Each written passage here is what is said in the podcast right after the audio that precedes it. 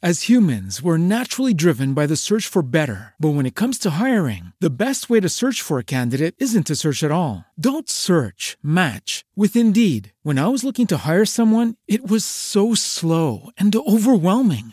I wish I had used Indeed. If you need to hire, you need Indeed. Indeed is your matching and hiring platform with over 350 million global monthly visitors, according to Indeed data, and a matching engine that helps you find quality candidates fast. Ditch the busy work. Use Indeed for scheduling, screening, and messaging so you can connect with candidates faster. And Indeed doesn't just help you hire faster. 93% of employers agree Indeed delivers the highest quality matches compared to other job sites, according to a recent Indeed survey. And listeners of this show will get a $75 sponsored job credit to get your jobs more visibility at Indeed.com slash podcast. That's Indeed.com slash podcast. Terms and conditions apply.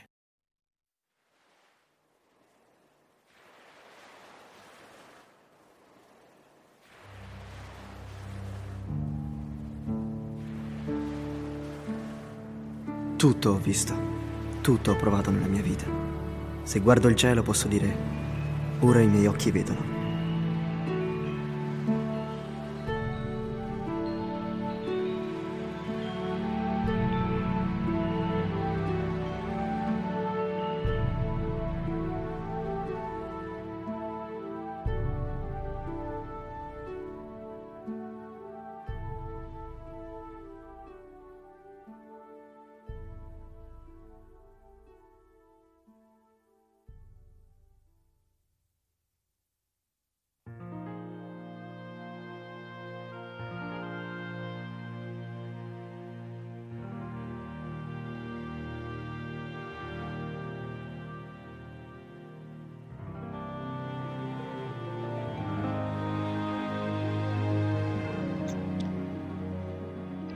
Buonasera, buonasera a tutti.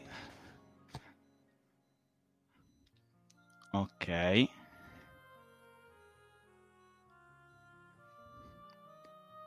Perfetto. Allora, siamo in linea.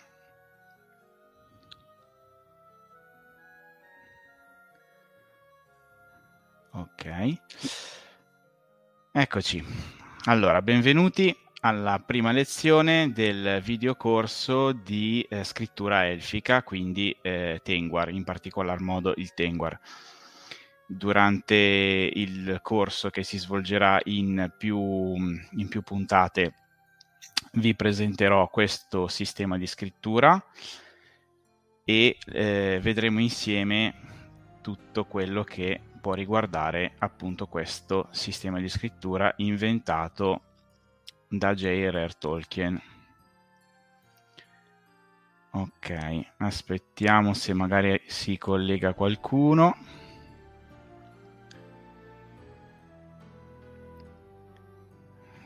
Vediamo. Così eh, possiamo anche fare una lezione interattiva. Se avete domande, se avete dubbi, se volete dei chiarimenti, chi magari già conosce questo questo sistema di scrittura, lo vuole approfondire, ma il corso è rivolto anche a chi proprio non lo conosce, a chi parte proprio da zero.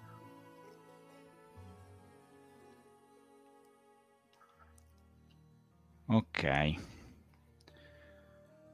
Va bene, direi di partire a questo punto.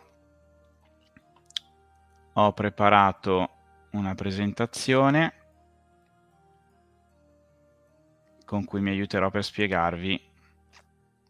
Innanzitutto volevo fare un chiarimento, eh, soprattutto per chi non è molto esperto di lingue e scritture elfiche, perché spesso lingua e scrittura vengono confuse. Ok. Allora, carichiamo la presentazione così partiamo con la prima lezione. Ok, corso di scrittura elfica, quindi Tengwar, in particolar modo le Tengwar o il Tengwar, a seconda di come vogliamo dirlo. prima lezione appunto approfondiremo in particolar modo la differenza tra lingua, linguaggio, idioma e scrittura. E poi andremo a fare una presentazione generale di quello che è il sistema di scrittura Tenguar.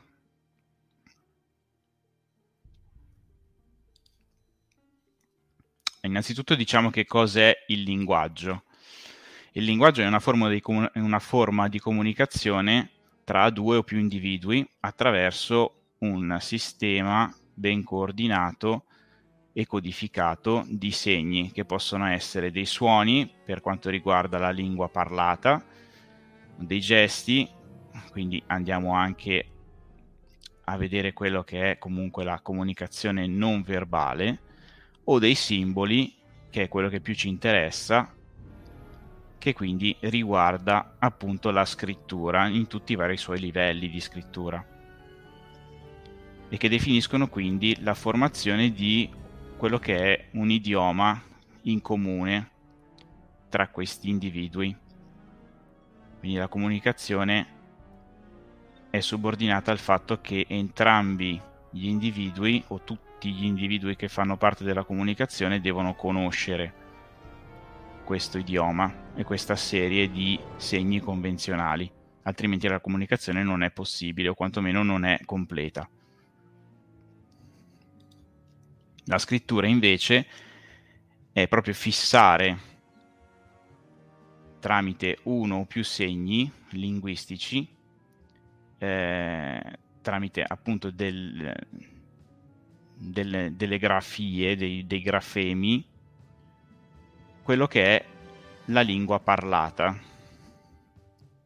Quindi la lingua parlata viene sempre associata al linguaggio, invece la scrittura è un qualcosa che si è evoluto durante i secoli, durante i millenni.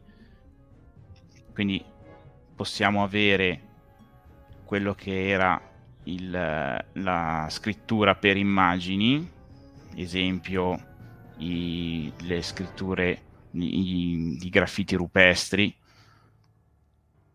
che si trovano comunque nel, in varie grotte dislocati un po' per tutto il mondo e quello era già considerato come se fosse un primo primitivissimo esempio di scrittura perché comunque andava a raccontare quello che era la vita quotidiana o comunque una storia di quelle popolazioni fino ad arrivare poi alla vera e propria invenzione della scrittura mh, nella zona della Mesopotamia nel 3200 a.C. più o meno, quindi con la scrittura cuneiforme.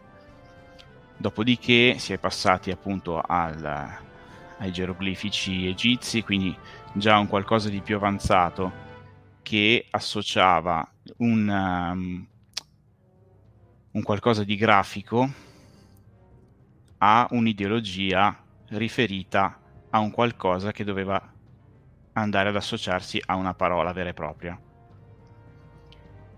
Fino ad arrivare poi a quello che è stato eh, per i primi che l'hanno diciamo elaborato sono stati appunto delle popolazioni di lingua semitica, quello che era il primo primitivo eh, alfabeto, se così possiamo chiamarlo, quindi una un segno rappresentava quello che foneticamente noi chiameremmo una lettera. In questo caso per loro erano soltanto le consonanti, le vocali sono arrivate solo successivamente, solo come delle colorazioni eh, delle consonanti stesse, ma di fatto eh, i primi, i primissimi che hanno pensato di poter eh, registrare quelli che erano eh, i suoni della lingua parlata in forma scritta sono stati appunto delle popolazioni semitiche. Arriviamo quindi ai giorni nostri in cui ehm, si sono sviluppati diversi tipi di alfabeto. L'alfabeto, quello come noi lo conosciamo, quello che vedete scritto tutti i giorni, è appunto la, l'alfabeto detto così di caratteri latini, eh, ma ci sono tanti altri tipi di, di, alfabeto, anche solo qui in Europa abbiamo appunto l'alfabeto greco, oppure nella Russia europea abbiamo l'alfabeto cirillico. Quindi la scrittura è un qualcosa che è strettamente collegato con la lingua, assolutamente, ma scrivere in un modo non significa scrivere in un linguaggio. Per esempio, andiamo appunto a, ri- eh, a, a ricordare la lingua greca si può scrivere anche in caratteri latini con alcune modifiche, ma si può fare. Anche la, la lingua russa si può scrivere in caratteri latini, non, in, non con l'alfabeto cirillico, con alcune modifiche di pronuncia, cioè di, di codifica del, dei vari suoni, ma si può fare.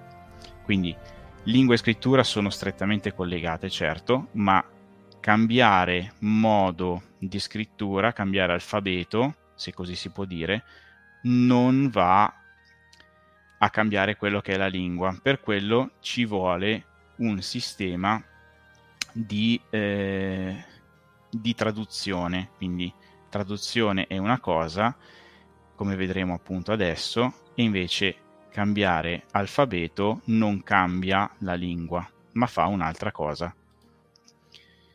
Il linguaggio, quindi per cambiare linguaggio si parla di traduzione, quindi tradurre un concetto, una frase, una parola da una lingua ad un'altra è proprio quello che il traduttore fa. Quindi da dalla lingua di partenza, estrapola quel concetto, quella frase e la traduce in un'altra lingua. Altra cosa invece è fatto con la scrittura, quindi senza necessariamente dover cambiare linguaggio, senza dover cambiare idioma, si può scrivere la stessa lingua, la stessa parola, gli stessi suoni raffigurati, codificati, con un altro sistema di codifica. In questo caso si parla di traslitterazione ed è quello che ci interessa di più in questo corso, cioè andare a cambiare quelle che sono eh, le associazioni tra il suono pronunciato e il segno grafico scritto. Quindi non, sa- non utilizzeremo più il, l'alfabeto latino, ma utilizzeremo in questo caso un alfabeto che è stato, se così si può chiamare alfabeto, un sistema di scrittura che è stato ideato, eh, pensato da Tolkien. Un esempio di quello che è traduzione e traslitterazione è la parola ciao. Il saluto informale in italiano è il ciao in cinese mandarino è Ni Hao, che appunto possiamo scriverlo in caratteri latini in questo modo, ma un cinese madrelingua che ha imparato a scrivere lo scriverà appunto in quest'altro, quindi con il suo sistema di scrittura. Ok, quindi da ciao alla scritta in caratteri latini ni hao abbiamo fatto un'operazione di traduzione dalla scritta in caratteri latini ni hao a quest'altra scritta in ideogrammi cinesi si fa un lavoro di traslitterazione. Questo giusto per chiarire, per rendere il tutto più, più lineare, più chiaro. Spero di essere stato chiaro. Se avete domande, se avete dubbi, scrivetelo nei commenti, io vi eh, cercherò di rispondere in maniera più esaustiva possibile. Ok, quindi fatta questa premessa generale riguardante la differenza tra linguaggio e scrittura, andiamo a vedere, entriamo proprio nel, nel vivo del corso. Che cos'è il Tengwar? Il Tengwar è un sistema di scrittura fittizio, quindi immaginario, inventato da Tolkien nel 1930 circa. Il periodo è quando eh, Tolkien insegnava a Oxford, aveva già eh, scritto quello che era diciamo la, mm, la, base, la prima stesura della sua mitologia, quindi la prima stesura di quello che poi sarà il Silmarillion, che noi oggi conosciamo come il libro dei racconti perduti, o con la vecchia traduzione eh, i racconti ritrovati i racconti perduti, quindi prima parte e seconda parte, quello era già stato scritto, aveva già gettato le basi per quello che era tutta la sua um, cosmogonia.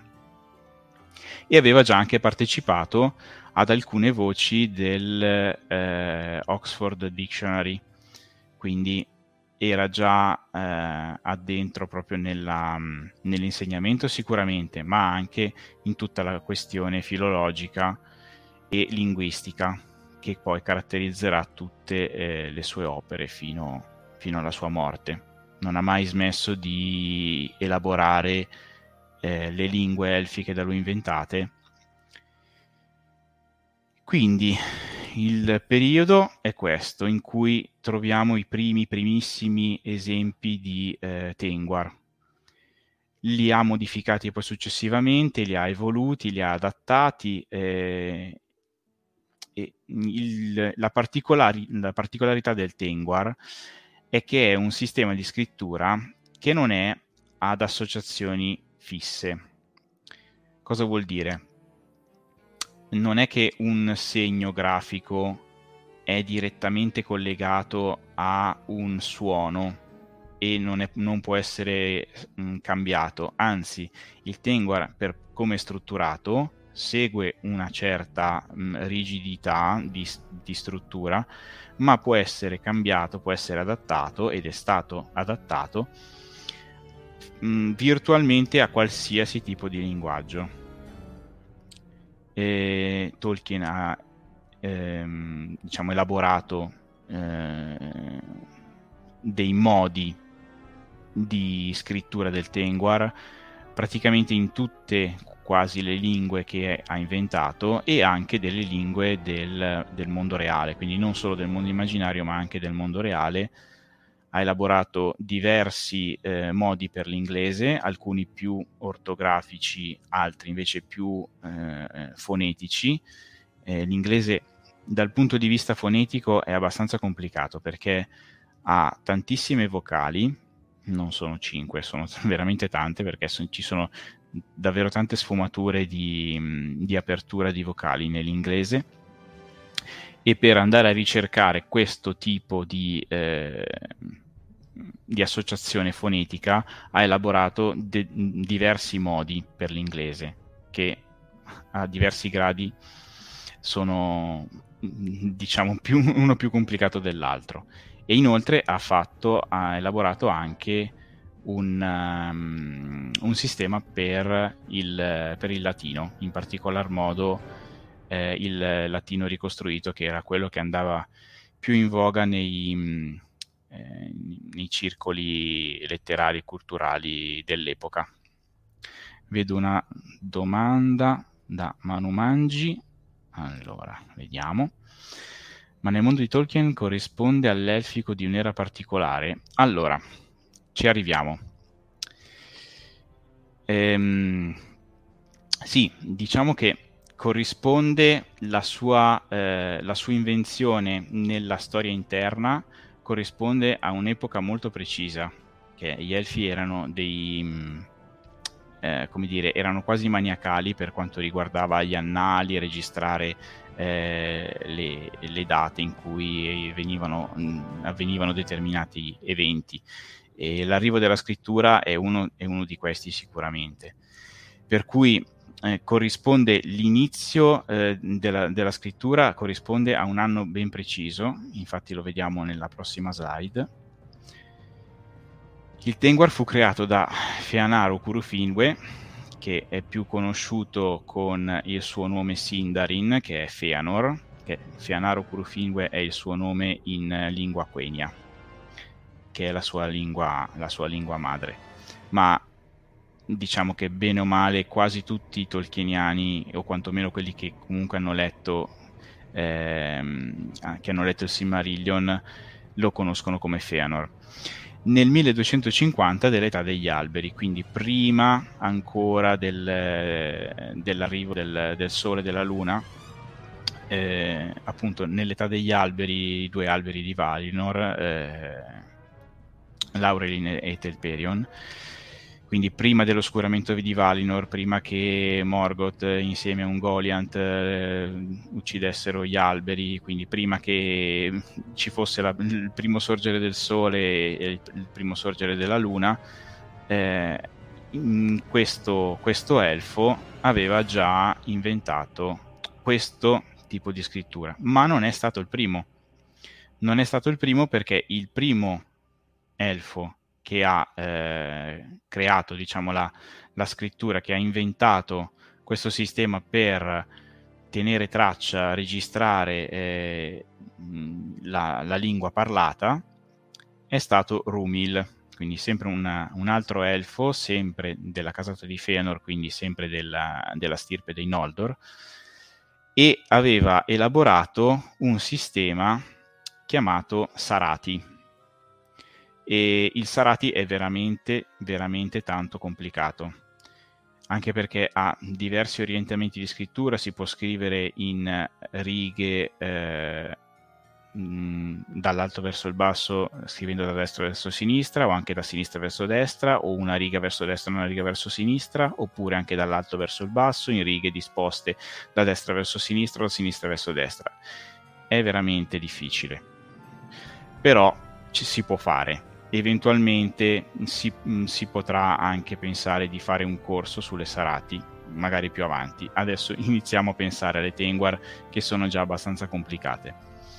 Ehm, partendo dalle Sarati, quindi semplificandole, eh, modellandole, diciamo, a, ehm, per, per, proprio per scrivere quella che era la loro lingua madre, quindi il Quenya, Feanor appunto ha, ha, modificato questo sistema precedente di scrittura e ha, eh, ha creato le, le Tengwar.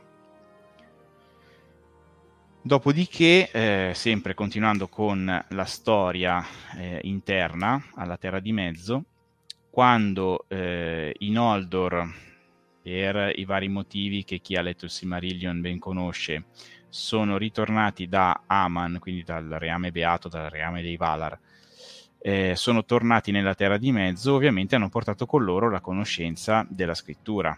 E, mm, e quindi, visto che la maggior, la maggior parte dei, dei Noldor che, che, sono andati, eh, che sono andati nella Terra di Mezzo utilizzavano quasi tutti le Tengwar, ovviamente hanno continuato a utilizzare le Tengwar hanno eh, insegnato le Tengwar anche ai, eh, ai, Sindarin che hanno trovato nel Beleriand, eh, soprattutto quelli mh, mm, che erano presenti alla, alla, corte di Thingol, quindi tutti gli abitanti del Doriath. Eh, loro avevano nel frattempo parallelamente già inventato un altro tipo di scrittura totalmente indipendente che sono le Kirth. Le Kirth sono meglio conosciute dai, dagli amanti di Tolkien come quelle che sono le rune dei nani, ma che non sono state inventate dai nani, ma sono state inventate sempre dagli elfi, in particolare da, da Aeron, che era un, uh, un, elfo alla corte di Thingol, che aveva elaborato questo, questo altro sistema di scrittura parallelo al, al Tengwar e mh, dopo che mh, mm, i, i, Noldor hanno insegnato ai Sindar a utilizzare il, eh, il Tengwar, Daeron ha ult- ulteriormente modificato eh, il Kirth, quindi il Kirth che, noi, che è arrivato fino a noi e che viene spiegato nelle appendici del Signore degli Anelli, ha subito delle influenze dal Tengwar. Infatti, se, mh, se avremo modo, potremo vedere anche il Kirth e vedremo che appunto determinate eh, rune, determinate lettere del Kirth sono proprio state veramente pesantemente eh, influenzate da quello che è il sistema fonetico del Tengwar. Eh, i Sindarin, i, i, Sindar ovviamente parlavano Sindarin, quindi è un'altra lingua, sempre una lingua elfica, che non è il Quenya dei, dei Noldor, eh, ma che comunque hanno la stessa radice in comune. hanno la stessa lingua primitiva. Eh, mh, il fatto è che comunque ogni lingua, ogni linguaggio, ogni idioma ha le sue eh, caratteristiche peculiari di, eh, di fonetica. Quindi il modo che viene utilizzato per codificare una lingua in Tengwar non andrà bene per codificare un'altra lingua, perché ogni lingua ha dei, dei suoni, dei fonemi propri che magari un'altra lingua non ha e viceversa. Quindi ogni lingua ha bisogno del suo proprio modo. Per di più non è neanche troppo corretto utilizzare queste terminologie eh, tipo modo Quenya o modo Sindarin perché eh, durante le varie ere e durante eh, anche, anche nella stessa era ma in due collocazioni geografiche diverse venivano utilizzati dei modi differenti. Quindi era, mh, i modi vengono influenzati non solo dal linguaggio ma anche dall'epoca e dalla cultura dal, dal background culturale e dalla posizione geografica di chi lo utilizzava. Quindi avremo, esempio nella terza era, sempre per scrivere in Sindarin, avremo il modo nordico o il modo di Gondor, che magari sarà diverso dal modo che avrebbero utilizzato eh, gli hobbit della contea. Quindi ognuno aveva determinate differenze e utilizzava il modo che più si adattava per le proprie esigenze. Quindi quello che andremo prima di tutto ad imparare, penso nella prossima lezione, eh, sarà il modo Quenya esiliano, quindi quello dei Noldor in esilio nella Terra di Mezzo eh, quelli che fondamentalmente hanno seguito Feanor e i suoi figli per cercare di recuperare i Silmaril. Questo diciamo che è il modo principale per cui è stato proprio inventata il, proprio la lingua per cui è stato inventato il Tengwar e quindi partiamo da lì e vediamo poi fin dove riusciamo ad arrivare con tutti gli altri modi. Ehm, torniamo un attimo sulla storia perché sto divagando abbastanza. Eh, appunto, i Noldor arrivano nella Terra di Mezzo, incontrano i Sindar e eh, i Noldor stessi inventano, creano un modo per il Sindarin. E qui scendiamo un attimo nella linguistica il Quenya era molto più simile a, come diremmo noi oggi, all'italiano o al latino, dove eh, la struttura delle sillabe, delle parole, è di forma consonante vocale, consonante vocale, consonante vocale. Quindi molto più facile da suddividere in sillabe e va da sé che la vocale segue la consonante e quindi viene posta a colorare in qualche modo la consonante stessa. Il Sindarin è esattamente al contrario, è molto più simile all'inglese, quindi segue tutte le varie sillabe, se, se per sillabe si può, si può, pensare di dividere una parola inglese in sillabe, infatti gli inglesi solitamente non lo fanno, ehm, è più di tipo vocale consonante, vocale consonante, vocale consonante. Quindi è anche già più difficile suddividerlo in sillabe e quindi mh, mm, mettere le vocali su una consonante che non è stata ancora scritta è abbastanza complicato. Ah, premessa.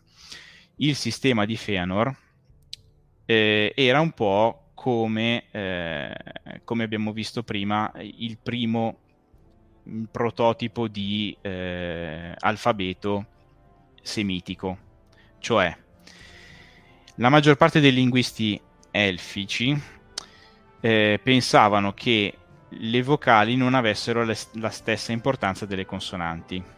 Quindi lo stesso Rumil aveva ipotizzato questo utilizzo delle, mh, delle eh, come dire, delle lettere in modo che le lettere principali rappresentassero soltanto le consonanti e le vocali venivano soltanto apposte sopra, giusto per dare un colore alle consonanti stesse.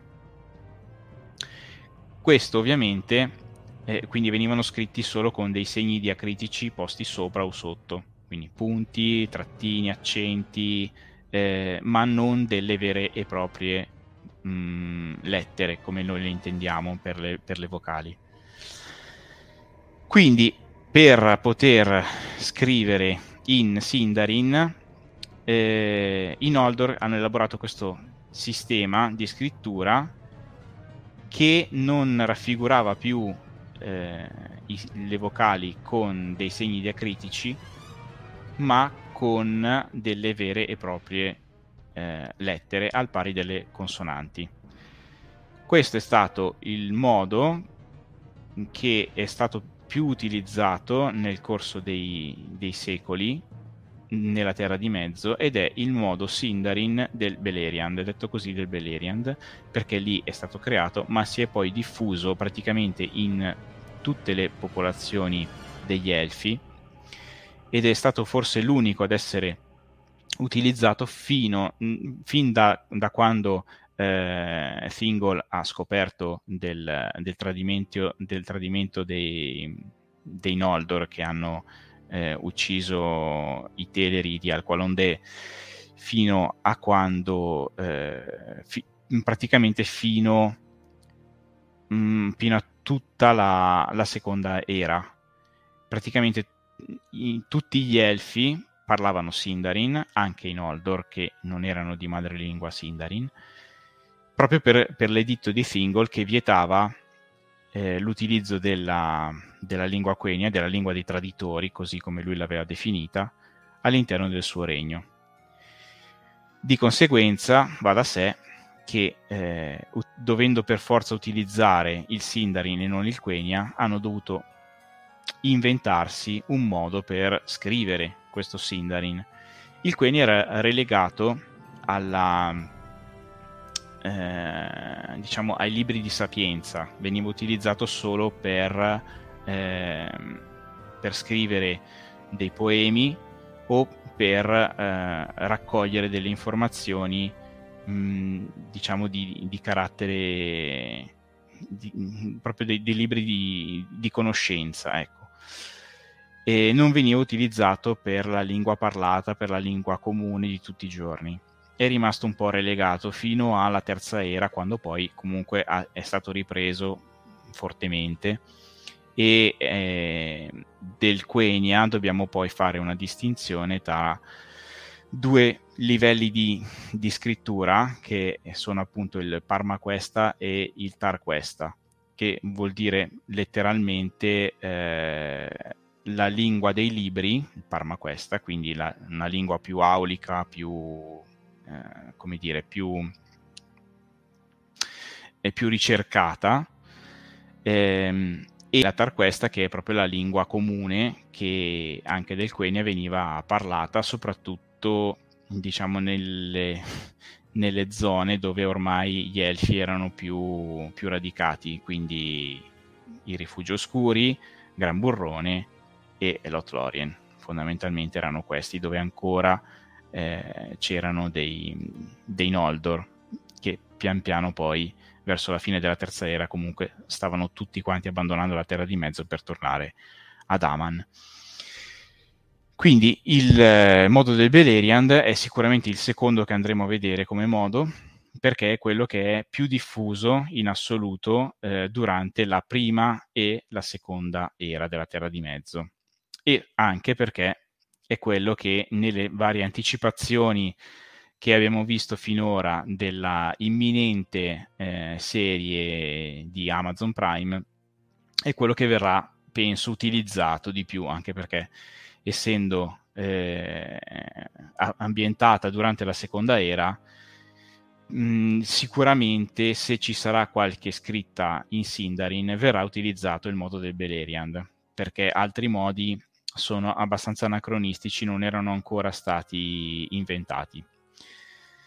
Detto questo, eh, abbiamo già abbastanza carne al fuoco quindi passiamo oltre e arriviamo fino alla terza era in cui eh, sono stati elaborati degli ulteriori modi per eh, poter scrivere in qualsiasi lingua. Ehm, quindi eh, sicuramente eh, il, ehm, il, regno di Numenor che utilizzava eh, l'Ovestron come lingua parlata, Westron nella, nella versione inglese, ehm, aveva il suo, eh, il suo modo per scrivere. E derivando poi la lingua corrente, lingua comune, sovalfare, ehm, chiamatela come volete, quella in cui eh, è stato originariamente nel, nella modalità fittizia eh, scritto il libro rosso dei confini orient- eh, occidentali, da cui poi, tra virgolette, Tolkien dovrebbe aver tradotto il libro e pubblicato come Il Signore degli Anelli, questo sempre nella, nella fase fittizia, diciamo. Eh, è stata quindi derivata la lingua ed è stato derivato anche un modo di scrivere in Tengwar. Inoltre sono stati elaborati diversi modi per il Sindarin e praticamente in quasi tutta la terra di mezzo, quindi ov- ovunque eh, veniva parlata la, la, lingua corrente, veniva anche utilizzato il, il Tengwar per scrivere. Venivano utilizzate anche le rune dei nani, una, diciamo una modifica di quello che era il sistema di, di Daeron, eh, ma mh, diciamo che i nani utilizzavano tranquillamente sia il Kirth che il Tengwar, ma per scrivere la loro lingua, cioè il Kuzdul, cioè la lingua dei nani, utilizzavano esclusivamente le Kirth, non utilizzavano altri sistemi di scrittura, volevano comunque tenere la loro lingua molto segreta, molto, erano molto conservatori nei confronti e anche molto eh, guardinghi nei confronti degli altri popoli, soprattutto nei confronti degli elfi, non hanno mai avuto una grande simpatia. Detto questo, ah, anche, gli, mm, anche, gli, orchi eh, parlavano, anzi soprattutto tra di loro, tra i vari clan di, di, orchi, si parlava più che altro la lingua corrente perché ogni, eh, ogni tribù, ogni fazione di orchi aveva il proprio linguaggio, nonostante delle parole comunque fossero comuni e derivate anche dal, diciamo, dalla lingua nera in, inventata da Sauron, e quindi è probabile che anche gli orchi sapessero scrivere in Tengwar. Non ne abbiamo delle notizie certe, però è molto probabile. Infine, una delle scritte più famose in Tengwar è ovviamente quella sull'unico anello e quella è scritta eh, con un modo elaborato da Sauron stesso. Ehm, e l'unico esempio che abbiamo di eh, lingua nera o linguaggio nero, vo- mm, come volete chiamarlo, eh, è proprio quello, è proprio la descrizione sul, sull'unico anello, è l'unico esempio che, che, abbiamo di questo linguaggio scritto in Tengwar. Quindi andremo poi a vedere anche, anche questo penso che con la storia interna delle Tengwar sia tutto, anche perché la storia non piace quasi a nessuno, quindi cerco di non annoiarvi troppo, passiamo a quella successiva. Ok, perché imparare un sistema di scrittura fittizio? Ecco. Allora, ci sono varie motivazioni. Prima di tutto, per ampliare la propria conoscenza, la propria cultura in, secondo, in seconda battuta, eh, come mh, alcuni studiosi delle lingue elfiche hanno giustamente detto, perché imparare una lingua elfica che è una lingua fittizia, che non, ha, non è un qualcosa che vado a studiare solo per un mio piacere personale, perché non andrò mai a scrivere esempio su un mio curriculum lavorativo. Conosco il Quenya, non ha senso. Quindi è un qualcosa che ci procura un piacere personale per una nostra ricerca della conoscenza, primo. Secondo perché le lingue elfiche sono belle, sono oggettivamente belle e anche la scrittura elfica è bella, è bello scriverla, è bello impararla, è bello cercare di eh, migliorarsi nella, nella, calligrafia, è un qualcosa eh, che va veramente a ricercare il bello. Ci sono delle lingue inventate da Tolkien, esempio il linguaggio nero, che sono volutamente brutte, aspre, eh, con delle stridono le consonanti sono eh, accostate apposta per renderle sgradevoli. Le lingue elfiche sono belle, sono proprio ricercatamente belle. E anche la scrittura, secondo me, è veramente innanzitutto una volta capita tutta la sua struttura è molto intuitiva, è molto più intuitiva rispetto al, ehm, al, ai caratteri latini e anche l'alfabeto in se stesso, eh, quando noi lo impariamo a scuola, alle elementari di solito si impara la compitazione del, delle lettere nell'alfabeto, è una successione di lettere casuale che noi ri- dobbiamo ricorda- ricordare in maniera mnemonica, ma non hanno un'associazione l'una con l'altra. Invece Tolkien è proprio andato a cercare eh, delle strette correlazioni tra una lettera e l'altra e quando poi vedremo eh, proprio le, le, varie tabelle delle lettere in schema, delle lettere fuori schema, andremo a vedere veramente che eh, tutte le lettere sono correlate l'una con l'altra e sarà anche molto più facile, molto più intuitivo ricordarsele e impararle una volta capito il meccanismo. Quindi, perché imparare un sistema di scrittura fittizio? Perché è una cosa bella da fare, secondo me è una cosa che va veramente a sviluppare anche quello che è il pensiero cognitivo. Tolkien stesso dice eh, che è proprio lui, lui stesso che è il creatore di queste lingue, di questi sistemi di scrittura, non è un qualcosa fatto mm, per essere eh, settari, cioè eh, per escludere qualcuno che non conosce e eh, dire qualcosa di segreto tra chi invece eh, ne ha queste conoscenze. No, non è questo. E lui stesso diceva, l'elfico, va- le varie lingue elfiche, perché ne ha create più di... ne avrà create una quindicina a diversi livelli di, di completezza. Le più complete sono chiaramente, tipicamente sono Quenya e Sindarin, ma ce ne sono molte altre. Mm, è talmente difficile, l'ha creato in maniera talmente realistica con uh, le regole grammaticali, le eccezioni e tutta una serie di regole che lui stesso dice è, è impossibile parlarlo, sarebbe veramente troppo complicato, anche avendo a disposizione un lessico ampio e tutte le conoscenze eh, grammaticali, sarebbe veramente complicato parlare sempre in elfico, farne un discorso di senso compiuto e poter dialogare tra due persone e spesso e volentieri quando lui scriveva in Tenguar commetteva degli errori, ma anche degli errori abbastanza grossolani. Poi magari riusciremo a vedere anche qualche esempio di scritte proprio eh, vergate proprio da Tolkien. E ehm, quindi è un qualcosa che non deve essere visto come un, una conoscenza segreta per mandarsi messaggi in codice tra due persone che lo conoscono ed escludere gli altri. Non ha molto senso. Ehm, è un qualcosa che va imparato perché è bello, secondo me, secondo la mia opinione.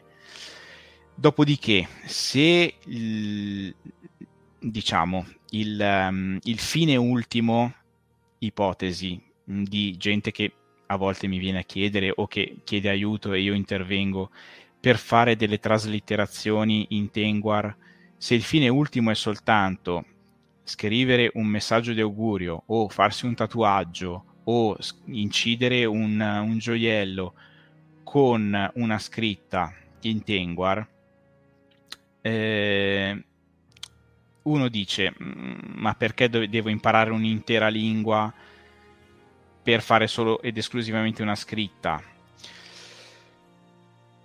Sì e no, sono in parte d'accordo, nel senso che uno, mh, mm, come dire, perdonatemi il, il, paragone, uno non ammazza un'intera mucca se si vuole mangiare solo un hamburger, d'accordo, ma eh, mm, diciamo, è comunque un qualcosa che se lo vuoi fare, se vuoi farti un tatuaggio che abbia una rappresentazione eh, di un qualcosa che ti piace e che quindi sei convinto eh, di fare un qualcosa che rappresenti Tolkien, la sua opera e eh, che in qualche modo vada a richiamare il Signore degli Anelli, un qualcosa che comunque ti smuove dentro.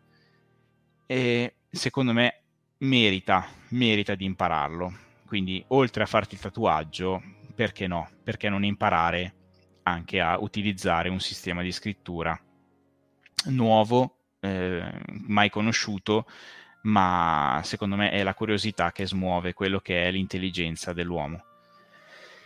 Detto questo, spero di avervi convinto di imparare qualcosa di, di sconosciuto e vediamo. Ah, ecco, qui purtroppo me ne sono accorto solo appena prima di, di andare in onda. Eh, non, non, è riuscito a caricare il, eh, il, il font delle, delle, Tenguar e quindi mi, mi adopererò per farvi direttamente la scritta e ve la mostrerò. Allora, come vi avevo detto prima, eh, il Tenguar è strutturato in questo modo. Le Tenguar, che al singolare sono Tengua, senza la R, la R in, in lingua quenya è uno dei simboli per indicare il plurale, significa proprio lettera. Invece le tectar, singolare tecta, sono i segni diacritici, in particolare quelle che rappresentano le vocali si chiamano omatectar. Vi vado a, a scrivere, poi ve lo mostro in video, eh, un esempio di una tengua, quindi quella che va a rappresentare solo la consonante, e poi gli metto sopra una tecta che è quella che va a rappresentare la vocale.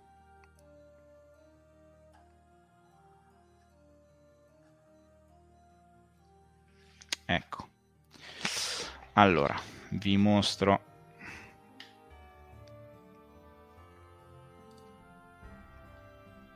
Vediamo se riesco, ok, a tornare grande.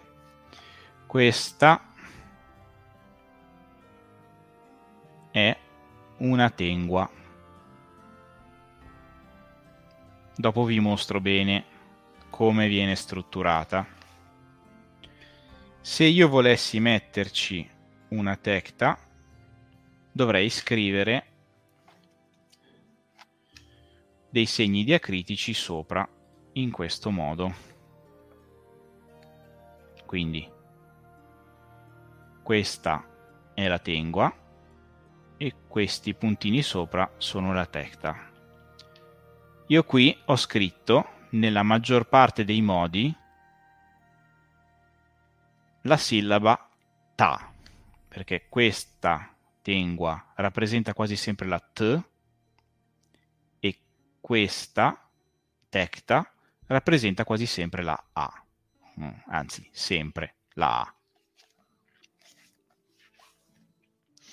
Quindi viene strutturato in questo modo. E come dire ok. E um, quindi sopra alla consonante viene sempre posta la vocale. In questo caso ve l'ho letto ta ma potrebbe essere anche at perché la ten- la tecta potrebbe essere posta sulla vocale che la segue o che la precede. Questo dipende sempre dal modo in cui stiamo scrivendo e dalla lingua di conseguenza in cui stiamo scrivendo. Quindi potrebbe essere un modo di forma consonante vocale o di forma vocale consonante. Quindi a seconda del modo si leggerà ta oppure at, quindi o viene posta prima o viene posta dopo. Poi lo andremo a vedere molto meglio nel dettaglio. Eh? Ok, anche qua purtroppo non mi ha caricato il, il font delle Tengua e quindi andrò a scrivervelo direttamente. Ehm, diciamo che in Tengua ci sono 24 lettere principali che seguono uno schema di grafia molto rigido ma eh, sono tutte interconnesse tra loro come dicevamo prima e questo ne, ne giova soprattutto per quanto riguarda la, la memorizzazione perché è una cosa molto più intuitiva. La struttura principale delle lettere principali quindi è questa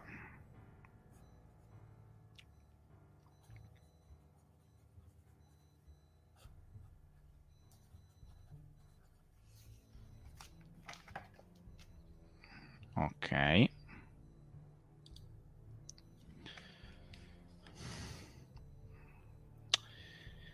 Quindi sono, tutte le lettere principali sono formate da un telco che è un gambo che andrà a eh, raffigurare graficamente quello che è il, eh, il modo di articolazione della, della consonante e da un luva che è un arco che andrà a raffigurare quello che è il luogo di articolazione all'interno del, della bocca o comunque dell'apparato fonatorio.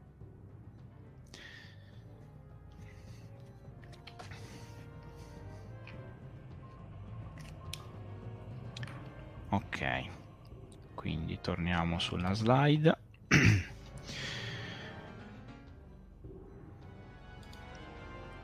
Allora i tipi di telco. Qui davvero mi spiace perché sarebbe stato tutto molto più facile se avesse caricato il, il font però purtroppo è il bello della diretta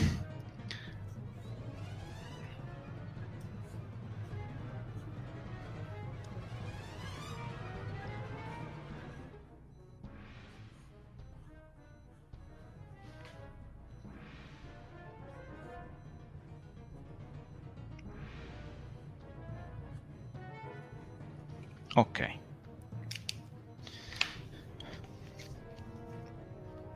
Eccoci qua. Allora, i tipi di l'uva. Ah, ho sbagliato, scusate. Ho messo prima i l'uva, dopo metto i telco. Allora, i tipi di l'uva, quindi i tipi di eh, arco arco, chiu- arco aperto o arco chiuso, arco singolo o arco doppio, arco rivolto verso sinistra o arco, arco rivolto verso destra. Dalle varie combinazioni eh, di questi vengono eh, appunto raffigurate varie, i vari tipi di, di arco, perché possono essere comunque eh,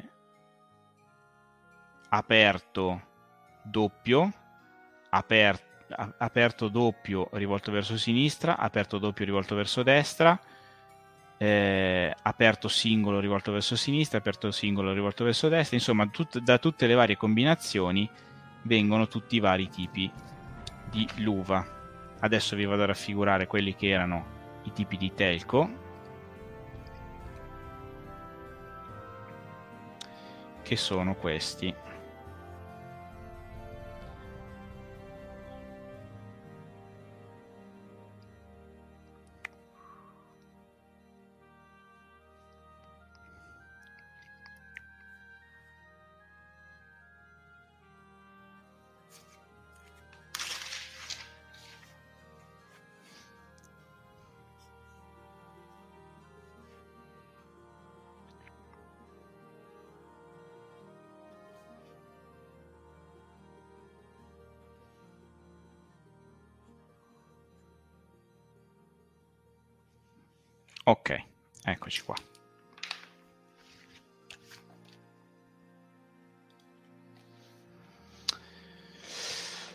Allora,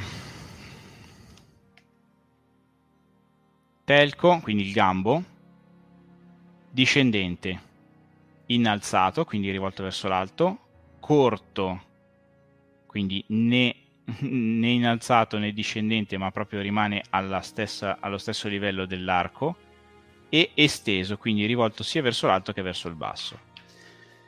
Da tutte le combinazioni di telco e tutte le combinazioni di luva, abbiamo le 24 lettere principali che vanno a comporre quelle che sono quasi tutte le consonanti.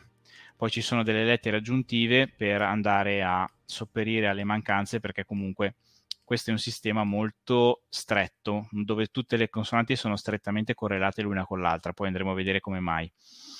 Quindi per andare poi a sopperire quelle che sono più che altro le, eh, le laterali, quindi la L, eh, oppure i trilli, quindi la R arrotata, oppure le sibilanti, quindi le S le Z.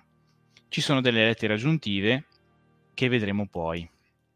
In più ci sono anche delle lettere aggiuntive che vanno a formare quello che sono i dittonghi, quindi le unioni di più vocali.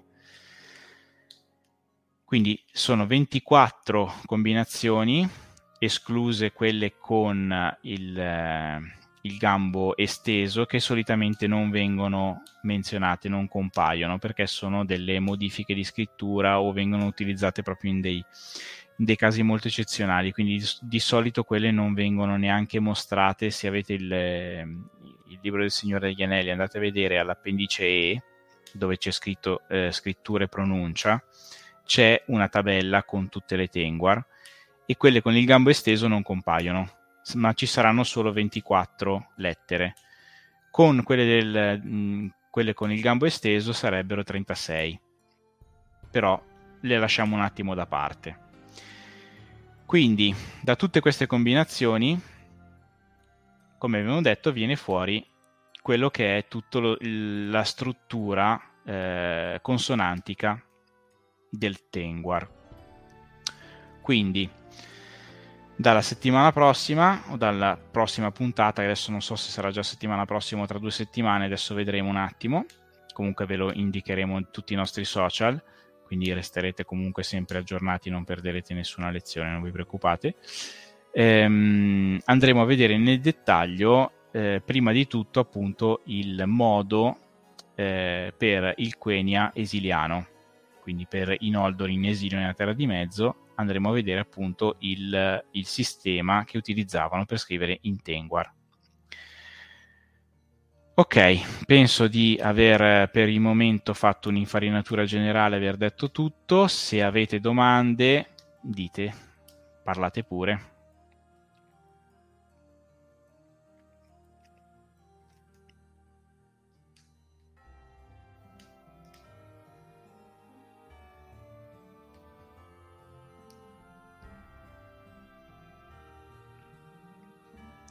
Ok, nessuna domanda.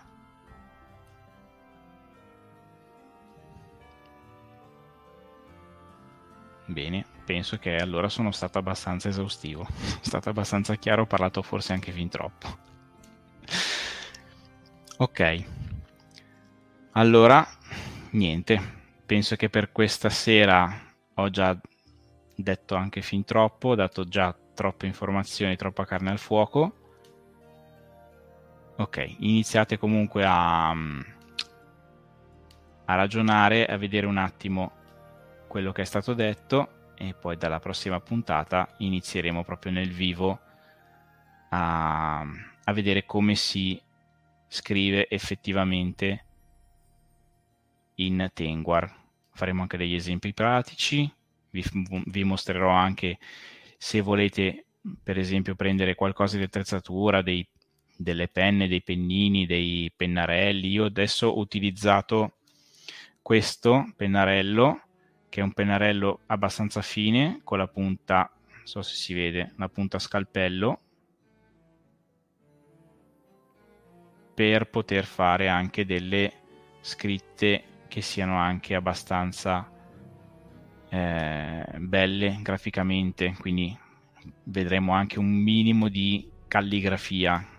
Calligrafia è un, uh, è un termine che, che ha un'etimologia greca che vuol dire bella scrittura. Quindi vedremo anche come scrivere in maniera armoniosa in Tengwar.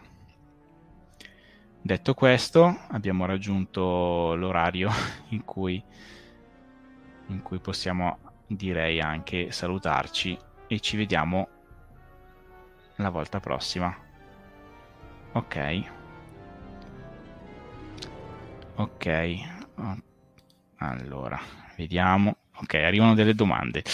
Mi è venuta una domanda, ma per scrivere su che foglio? Mm. Allora, senza voler fare pubblicità a nessuno, io utilizzo io utilizzo questi tipi di fogli che sono proprio per per, mm, per calligrafia ok? Non sono quadrettati non sono rigati sono proprio bianchi. Perché eh, vedremo poi sono proprio completamente bianchi. Non hanno righe, non hanno quadretti, non hanno niente. Perché, eh, diciamo, utilizzando questi, questi tipi di eh, penne o pennarelli con la punta a scalpello, ci, vog- ci vogliono delle misure particolari perché non, non, puoi scrivere eh, fine quanto vuoi o grande quanto vuoi, ma devi stare a quella che è la dimensione della, della penna, del pennarello, ok? perché se ha una determinata dimensione, so se si vede, spero di sì, ehm, c'è bisogno di una, certa, di una certa grandezza, quindi magari i quadretti o le righe andrebbero a interferire con questa dimensione, quindi piuttosto meglio fare una prova, farsi, pro- farsi una propria griglia, poi magari vedremo insieme anche come farla, e, eh, e, con quella, visto che questi sono anche abbastanza, adesso non so se si riesce a vedere, sono abbastanza eh, trasparenti quasi, vediamo se riesco a farvela vedere, quindi mettendo sotto una griglia e sopra mettete un altro foglio, essendo abbastanza trasparenti, si vede quello che c'è scritto sotto. Vedete? in qualche modo comunque sono quasi trasparenti, ok? Quindi quello che c'è scritto sotto si vede, ok? Non so se si riesce a capire bene, però penso che riusciate a vedere che sono leggermente trasparenti. Quindi mettendo sotto una, mm, una, una griglia, questa si vede sotto e non, non va a interferire con, uh, con, la vostra scrittura, non dovete star lì a fare la griglia a matita, poi cancellarla, almeno così con questi fogli eh, è tutto molto più facile. Ok. Quindi il, il materiale poi magari lo vediamo meglio comunque basta qualsiasi tipo di pennarello con punta scalpello o con delle penne eh, con delle penne calligrafiche quindi senza andare a prendere pennini strani o, o farsi dei, dei calami eh, da, da, soli è anche abbastanza complicato e comunque richiede una certa dimestichezza. Basta che prendete delle penne calligrafiche, anche solo le... Mm, come si chiamano? Eh, no, non mi viene. La prossima volta ve le faccio vedere quelle che ho e comunque è abbastanza, abbastanza facile e con dei fogli da, da, calligrafia, li trovate in qualsiasi cartoleria. Io questo blocco l'ho pagato veramente pochissimo, l'avrò pagato 1,30 euro, 1,50 euro, quindi eh, ha tantissimi fogli, quindi è veramente qualcosa di, di irrisorio. Ok. Grazie Michele, sarebbe fantastico. Benissimo, ok. Quindi la prossima volta vedremo. Questi abbiamo già risposto ok e basta penso che ho detto tutto se avete altre domande comunque la prossima volta tenetele a mente che vi risponderò a tutto o comunque scrivete nei commenti del video e cercherò di rispondere a tutti d'accordo? Va bene. Alla prossima e buona serata a tutti. Grazie per averci seguito.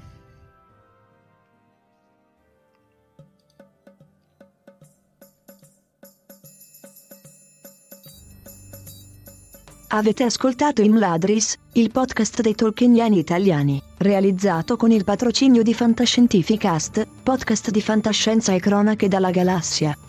Tutte le puntate sono disponibili sul sito ufficiale di Fantascientificast e sui principali servizi di streaming on demand. Il podcast ha carattere esclusivamente ricreativo e divulgativo, non ha alcun scopo di lucro e viene diffuso gratuitamente. Imladris è una produzione amatoriale, non si intende infrangere alcun copyright, i cui diritti appartengono ai rispettivi detentori. Autorizzazione SIAE 5612I5359. Nessun byte e nessun elfo sono stati maltrattati durante la produzione di questo podcast.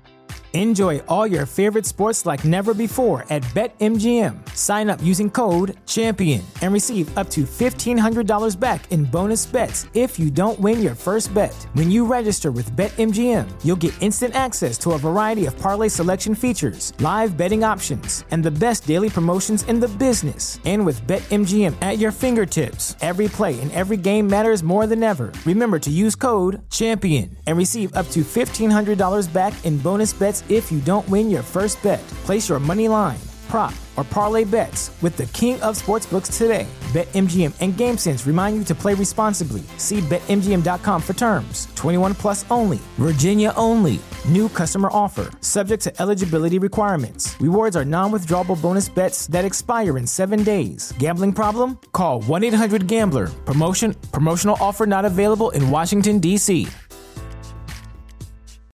As humans, we're naturally driven by the search for better. But when it comes to hiring, the best way to search for a candidate isn't to search at all. Don't search, match with Indeed. When I was looking to hire someone, it was so slow and overwhelming.